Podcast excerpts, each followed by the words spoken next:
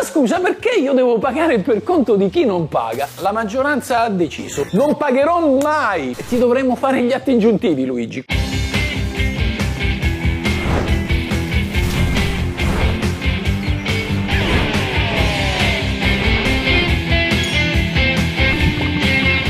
Questa è la legge!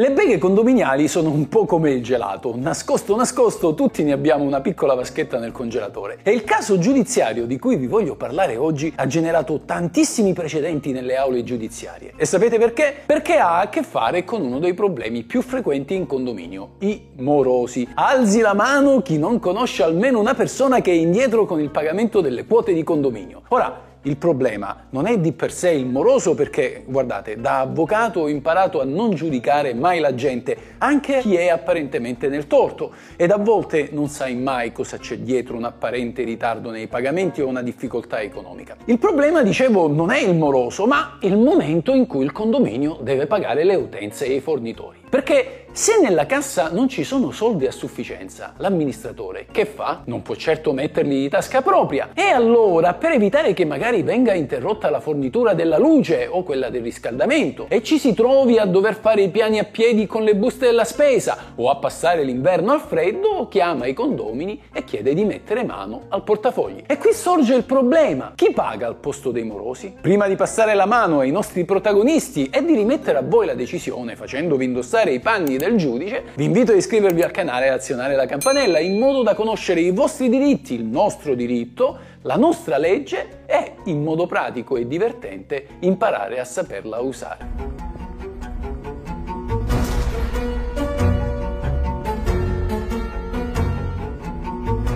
Immaginiamo un condominio dove i conti non tornano perché 5 condomini non hanno pagato le proprie quote. Sul conto del condominio non ci sono più soldi per pagare bollette e fatture. Il fornitore del gas minaccia di sospendere l'utenza, così quello della luce e la ditta delle pulizie delle scale. L'amministratore convoca l'assemblea allarmato e propone una soluzione creare un fondo morosi, ossia chiedere a ciascun condomino, naturalmente a quelli che di solito pagano le quote, di mettere 100 euro a testa in modo da sopperire a questo problema. La questione viene messa ai voti, tutti sono d'accordo per creare un fondo morosi, tranne uno. Luigi che si alza dalla sedia e inizia una lunga discussione con l'amministratore Saverio. Non mi sembra giusto che io debba pagare per conto degli altri che non pagano. Eh, lo so, hai ragione, mi spiace, ma dobbiamo pagare le utenze, altrimenti non potrete più riscaldarvi e ora sta per arrivare l'inverno. Ma scusa, perché io devo pagare per conto di chi non paga? Se questi capiscono che noi facciamo così, ossia che mettiamo le pezze al posto loro, non pagheranno mai, invece sono disposto a morire di freddo pur di far morire di freddo anche i morosi. Ma ci sono dei condomini anziani che non possono fare le scale a piedi. Ma guarda non mi interessa affatto di loro, anche io sono anziano ma mi sacrifico. Solo quando anche questi cinque condomini vedranno che non possono usare l'ascensore o accendere i termosifoni, allora si decideranno a pagare. Mi spiace, ma la maggioranza ha deciso. Tu sei uno solo, tutto il condominio è d'accordo a creare il fondo, solo tu non lo sei. Non pagherò mai, così diventerò anche io moroso e poi pagherete voi al posto mio. E ti dovremmo fare gli atti ingiuntivi, Luigi, come a tutti gli altri. Ebbene, amici, questo questi sono i fatti. Voi a chi dareste ragione? Pausate il video e scrivete nei commenti qual è il vostro giudizio prima di sentire la soluzione finale. E se avete altre richieste da farmi, scrivete anche queste nei commenti in modo che possa rappresentare i vostri casi giudiziari su questo canale. Siete allora tutti pronti a sentire chi ha ragione? Ecco la soluzione.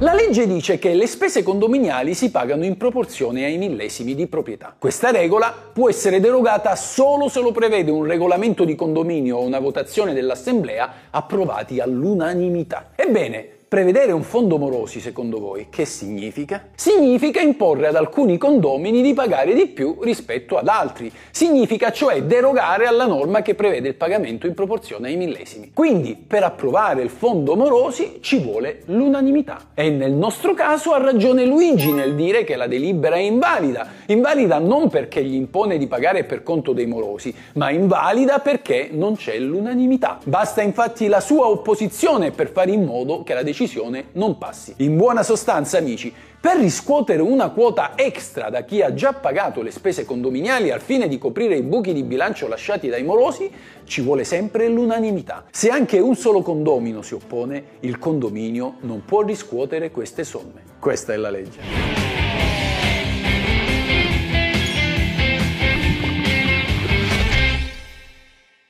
Ciao amici, se vi interessa sapere cosa dice la legge, come va interpretata, cosa si può fare e cosa non si può fare, il tutto in un linguaggio semplice ed accessibile a tutti, iscrivetevi al mio canale, questa è la vera legge.